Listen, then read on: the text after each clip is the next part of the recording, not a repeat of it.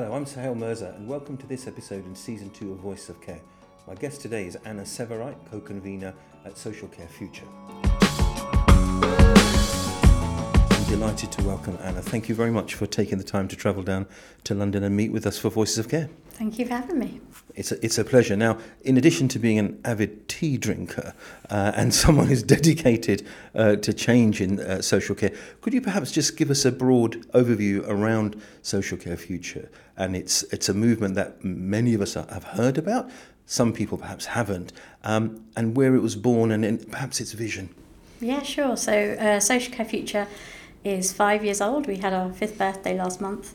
Um, we were formed really because almost as a sort of protest, I guess. There was a large conference happening yearly that talked about social care. It was all about that. But nobody with lived experience of social care could attend that conference or speak at that conference, and we felt that was wrong. So we held an event over the road for 300 people, um, all about social care that anybody could come to. Um, but at that first event, we realised that actually people wanted a space where they could come together, talk about ideas, talk about what social care could and should be. And so from that, we decided to sort of form this thing that became Social Care Future. It is a social movement. There's not a structure. There's you know there's four of us who are conveners, but we're mostly doing that in our own time. Uh, and you, you, you, produced a couple of publications which I love, um, talking about a movement for a gloriously ordinary life. So that phrase comes from my colleague Trisha. Um, she coined that phrase, and but I think that's so apt because sometimes it is just that you want to be able to pop to Tesco's or put the bins out, and other times it is that you want to, you know, fall in love or go on a holiday. So it's that thing of actually there's the ordinary and the glorious. But one of the first things we did was co-produce a vision for social care, which I think has been taken up quite a lot now. Um, ADASS are using it in their roadmap. The House of Lords used it in their report last year. Um, and so that is a really simple vision. It's just we all want to live in a place we call home with the people and things that we love, in communities where we look out for one another, doing the things that matter to us. Mm. And I think what's been really powerful about that vision is it doesn't mention social care once. Because mm. actually, too often I think people focus on social care as the product, and actually, social care should just literally be there as an enabler to living that ordinary life. And at whatever stage of life you're at, because it is those connections with people that we love or the things that give us purpose why are you getting out of bed each morning and even when you know someone's later in life if, if suddenly they're moved to somewhere that mm. you know miles away from where they've lived with all the people that they knew and all the familiar things gone, actually, that's not often what people want. So I think it applies to anybody and it applies to people that don't need to draw on social care. You know, I remember at the beginning of lockdown feeling like I was more a part of society than I'd felt in years mm. because suddenly everybody was experiencing a bit of my world where, you know, they couldn't just go to the shops, they couldn't just go around to friends' houses. Um, life was restricted and it was those it was people and it was those things that make our lives worth living that people missed, wasn't it? And so that's where our vision is. No, absolutely, and it's a it's a beautiful vision, if I may say. I found it very inspiring to look at it. Before we go into more detail around that, because there's there's a lot that you've produced now, which is informing, as you say, ADASS and policy uh, very broadly. Um, looking at social care as a system for a second, mm. there's been a plethora of reports, skills for care, you know very well, Care England, etc massive vacancies, crises. Now, you're on record, or Social Care Future on record, saying there are a lot of people who are recipients of care, who are working as part of the workforce, uh, struggling and doing their best to keep the, the phrase the show on the road, but despair is not an option. And I think that's very uplifting, but quite rightly that people are pointing out that the, the sector needs more resources, which is one of the things as part of your key changes that you're calling for. Yeah, so we had um, an inquiry a couple of years ago called Whose Care Is Anyway? We did it mainly because actually, as you said, there's lots of commissions, lots of panels, lots of. But actually, we thought as a group of people with lived experience, we should hold our own because actually, at the end of the day, who knows more about social care than the people that whose lives depend on it? So um, we came up with five key changes. And as you say, one of them was more resources, mm. better used. Mm. And I think there is no doubt that social care needs better funding. But I also think that a lot of the money we have now is often used on care and support that people wouldn't choose if they had a genuine choice. Mm-hmm. And so it's not just about putting more money into the current system in the current way. It's about thinking about how we can change that system to be a better place for the people that draw on care, a better place for the people that work in social care, but also a place that supports everyone to just have a sense of well-being and a sense of that life in the vision ultimately no absolutely and i think part of that is um, a journey of language i think neil crowther of course who you know very well uh, talked about how to build public trust uh, in the advocacy about what goes on. It isn't something that is done to people. The better resource, and that that also predicates on recognition of the work that's done by the workforce within social care. Yeah, I think um, too often when we did some research on what the media, how the media talks about social care, and it's all crisis. Often it's always about the NHS. It's about bed mm-hmm. blocking. Yep. It's a very deficit model. So you just hear about looking after the vulnerable, looking after our most needy, and it implies that it's done to a group of people over there.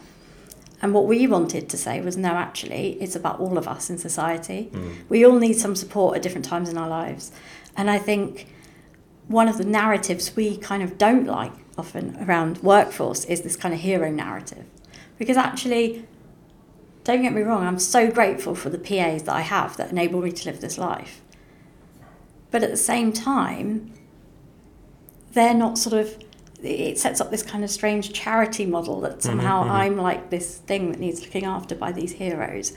And in actually, we're working together. We, we both give each other You have the agency to have that partnership. Yeah, of course. And I think for us, it was about saying to the wider society, social care is not a thing over there that you don't want to think about and you hope you never need to use. It's actually about all of us in society, mm-hmm. contributes a lot to society. And unless we have that conversation and we start to say, social care is something that we should all be interested in, this is what it can do, and actually give them something that inspires hope in people and says, oh, this is something we should all get behind. Hmm. Um, so at the moment, I think it's almost fear. People are almost scared to talk about social care because they just think of care homes. Um, yes, and, and uh, they don't want to go in one. So they think, you know, I'm not going to think about 20 years' time when I might need to be in a care home. So I'm going to kind of ignore it and just hope it isn't it's sorted out. Mm. Um, but actually, we all need to have that conversation about what we would want for ourselves, for our family, for our friends, and how we all together as a community can make that happen. And I think that's I, mean, I think that's a apt point to, to, to step back. I know you're a, a, an avid photographer as well, so we're going to take a, a, a broader lens, if I can take a wide angle lens, if I've got the right terminology. Uh, and I, I think uh, the movement uh, is calling. It's a movement of doers, uh, self, uh, um, but it's calling for the social care environment to be reimagined and reset. Um, and I think that begins for me looking at it uh, within personalization. Can you expand upon that? Because I think that sits at the heart with co production, which we'll get on to in a minute. But I'm just, if you could expand on that, because I think that's the inherent theme that you've been talking about. We've not got to change people, it's, it also it's, it's systems that need to be looked at, not mm. the people. Yeah, so I suppose, I mean, personalisation is just a bit of jargon, really, mm. isn't it, to mean I suppose, seeing people as individuals and, mm-hmm. and actually making the care and choice. fit to the person, not making the person fit into the system. And, and not so often, I think people, when they enter social care or health care, you know, we find ourselves being sort of pushed towards certain options or certain things to fit the system. And, and choice is great. I think at the moment it's often very limited, but actually, for people to have genuine choice and control, we need systems that trust individuals, that they know mm. the best things for their lives, and families, that they know what would actually help keep them well, keep them active, keep them happy, really. I mean, I don't think we as a system often talk about sort of happiness and sense of well-being and purpose, but those are so important. And if mm. if you, you know, I don't just want to be got out of bed fed and watered to just sit there and do nothing because actually you just become really depressed and in the long run probably cost the system more money And actually, unless we have conversations with people that says, you know, what is it that gets you wants, you know, gives you that drive and spark, and then think of creative ways to enable those things to happen.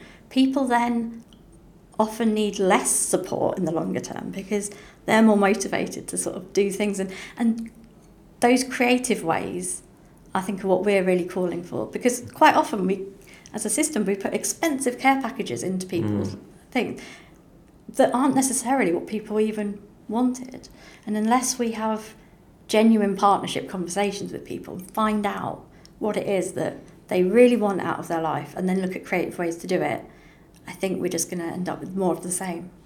Which will then require, well, the definition of insanity being doing exactly the same, hoping a different outcome. And just to unpack that a little bit more, if I may, um, f- for me, that's definitely the predicate of that is changing the dial on the power dynamics. Um, and that takes me on to this issue of, of co-production, mm-hmm. uh, which is a, a, a, it's a phrase that's been around in the Care Act, and uh, I think uh, think local act, uh, local think personal, etc., have talked about the idea that it's not merely uh, words or a concept, but a meeting of minds, co-production. So uh, that's how important is that in terms of getting this uh, narrative right? I think for me it's essential in the sense that I think at, at lots of levels we need co-production or whatever you want to call it.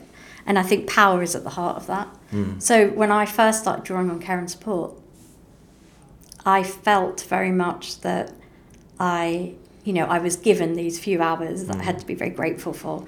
And I was very heavily scrutinized on how I used those hours. And there were so many rules and my life was very constrained. And so I don't feel like we were co I was co-producing with my local authority then because actually they held all the power. But I think on a bigger scale, there's decisions that are made every day um, around policy tables. There's conferences that still happen now with no one with lived experience. There's one happening this week. Um, seven speakers, none of whom have lived experience. And yet we have so many of so much of the knowledge and the ideas and the ways of things that work.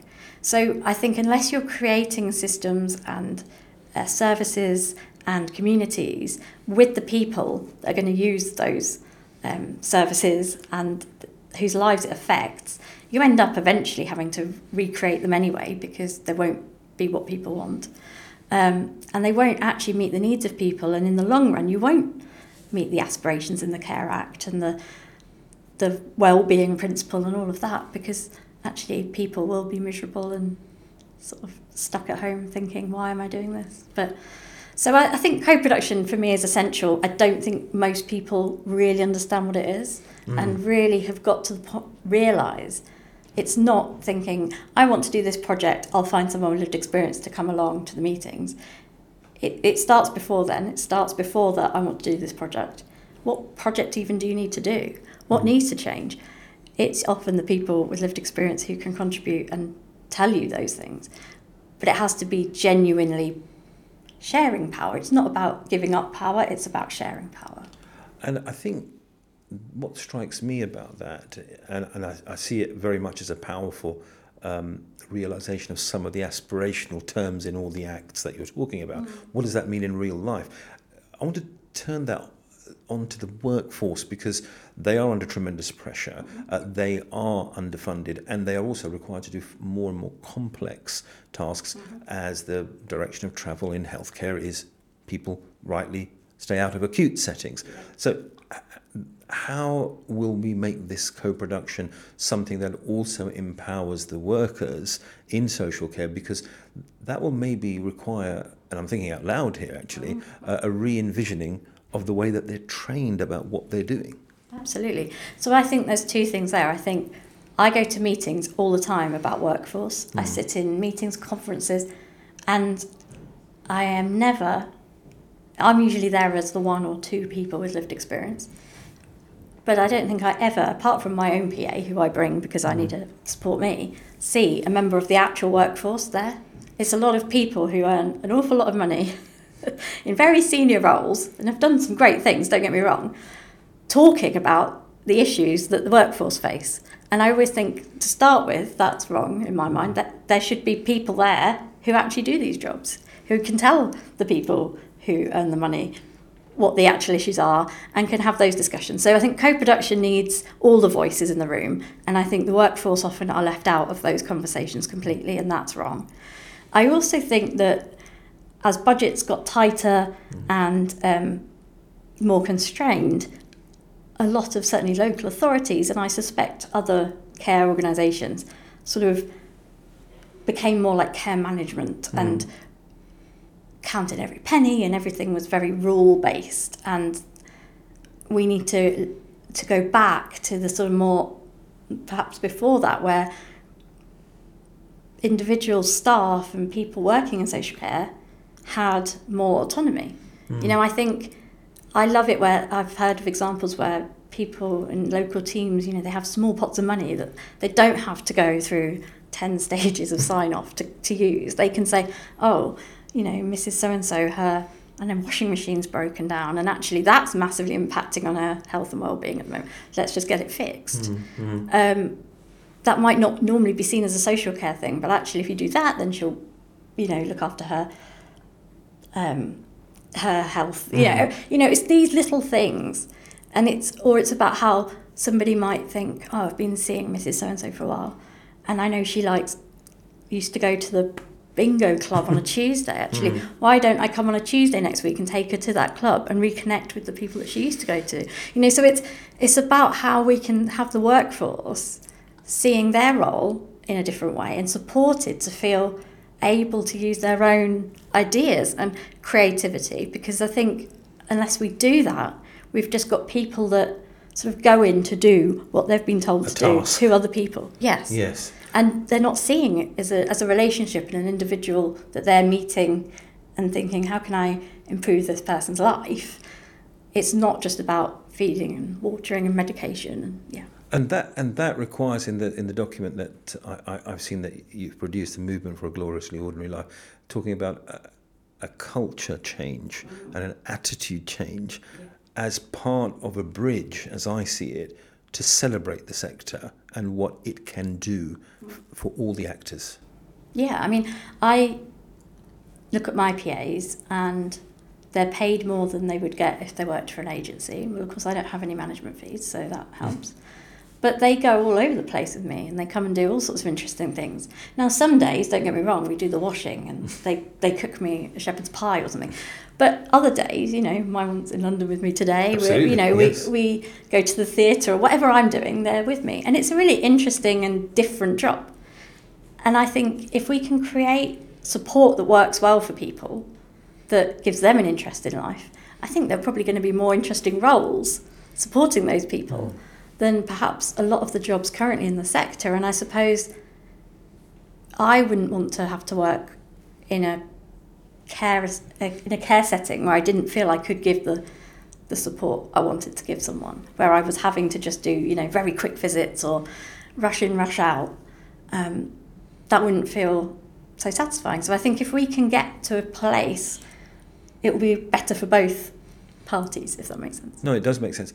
Um, just finally want to sort of push that lens even further back to use that analogy and look ahead. You've got a 10 year vision in, in that document um, where you talk about um, a new story of care. A couple of elements that struck me. One, one was the point you've alluded to, but if you could expand, please. The funds. Now, funds and, and the money and the provision have to go through the system. But you've talked about the idea that actually, rather than those funds simply following that, usual pipelines. Some of them, co-commission wise, could be redirected to, and I think you use the phrase non-traditional activities. What, what do you mean by that? That's, I guess, a, a function of the fact that people are empowered to make these uh, proactive decisions. Yes, so I think um, currently, for many, many reasons, which I won't go into, you know, we've, we've got to a place where at the moment, really people get support when they hit crisis hmm. point. Mm and then the money comes in to try and sort of solve that problem and then keep them really where they're at. And I suppose I think that the money in the wider system needs to move upstream. And there's a bit of jargon for us um, towards the prevention model, um, but you know towards the commu- wider community, the things that keep people connected and well in the community so that hopefully people won't hit those crisis points. Mm-hmm. But obviously, some of us are always going to need some practical social care. But I would like to see it that more people had the choice over where that what that money is spent on. And and at the moment we have direct payments, which is one method mm-hmm. for that, which is what I use. But that doesn't suit everyone, and I think that needs to be made a lot simpler and easier so that even if people don't want to become the employer and have all of that hassle, because mm. it is hassle, um, they can still say, well, actually, I think it will work for me if I had this person come around three hours a week, and maybe someone else can be the employer. I don't know. But there has to be ways for people to have choice and not just what often happens at the moment someone goes out and says, you can have three visits a day. And that's that.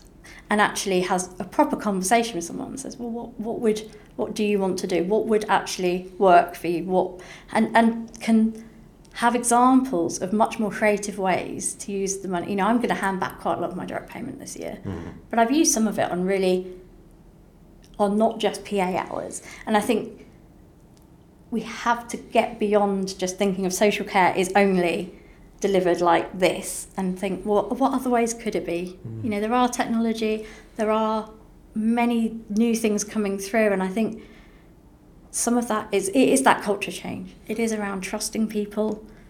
It's around not assuming that we're all trying to fiddle the system and steal our direct payments, but actually that we're just trying to live our lives and we know how best to do that. And I guess one of the avenues that could happen. We've got a Health and Care Act, a statutory uh, footing for uh, integrated care systems now, which are supposed to speak or, to all the actors, whether they're th- you know voluntary sector, local authority, NHS. I, I guess uh, unless I'm not, I've missed it, which is quite possible. Uh, I haven't seen. It, it's, uh, there's certainly no ubiquity around people with lived experience sitting on those integrated systems. No, um, I don't think.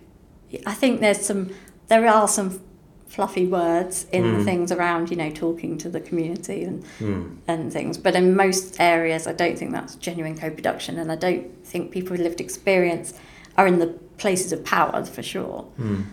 I suppose ICBs offer an opportunity to look at an area from a much you know to what I would like as I often think this, you know, if, if all of the money that was assigned to me from different places, benefits agencies, health, social care, kind of was one pot, mm. and then I could say, well, actually, this would is what would make sense to me. Now that's never going to happen in that nice, neat way. But what I hope is that as a broader community, people can look at an area and say, actually, in this area, what would support people before they hit the crisis point, before they need to go to hospital, before they need um, intervention. What can we do that will keep people well for longer, improve people's well-being? You know, all these things like loneliness, poverty, we know these are massively impact people's health and well-being. And I think and until we start seeing people's health in a much broader frame, even things like transport, you know, mm-hmm. if people are stuck in their houses because they can't physically get anywhere, that has an impact on life and absolutely. um, and also on the workforce because they can't get places. So you know I think a lot of this stuff is nothing new. It's just that it hasn't been prioritized well I think I think uh, a, a, new role for um, uh, lived experience advocates in the integrated care system may be something uh, people could take away. One very final question. One final question. Um, election um, and um, whatever that may bring. Um, as a cl- clinician yourself, doctor, um, advocate here, I know the movement talks about one being born of frustration, uh, but empowered by hope. What would you hope to see happen? So I think it's clear that whoever is next in government is not going to suddenly be um, the magic money tree that was discussed, has been mentioned in the past. I think what I would hope would happen is that whoever is next in government will take a longer view instead of one year kind of stopgaps, but will actually say, we'll kind of take on this challenge of proper reform We'll do it with people with lived experience. We'll do it with people that work in the sector. We'll base it on a sense of individuals having that genuine choice and control, but also around communities that putting some support into those community things that have just been decimated. Because I think we really need to get back to those that sense of what was there in the past around you know community development and just supporting people to live those good ordinary lives. And also, I'd really hope that the next government changes the way they talk about people. You know, I don't want to hear talking about the, vulner- the vulnerable and the elderly and this othering, but just talking about the things we all need to keep well. And we can all be vulnerable at certain times in our lives, and if I don't get the right care and support, that makes me vulnerable. Mm. But actually, I also have things to offer and I can contribute and I have some agency. And I think often, you know, we're very ageist in this country. We limit older people. Oh, they're old. They need looking after. Well, actually, people still have some agency. Um, you know, whatever stage of life I'm at, even if I can't remember what day of the week it is, I still want to be asked what I want for dinner or to choose which, you know, what dress I wear, because actually I will still have some agency. And I think we have to see people as individuals whose voice whose voices matter. Yeah. On that um, inspiring note, Anna Severwright, thank you very much for your time and your candour. Nice to meet you. Thank you. My me. pleasure. If you enjoyed this episode of Voice of Care, please like, follow, or subscribe wherever you receive your podcasts. And if you want to find out more about how we're empowering the healthcare workforce of the future, please visit newcrosshealthcare.com forward slash voices of care.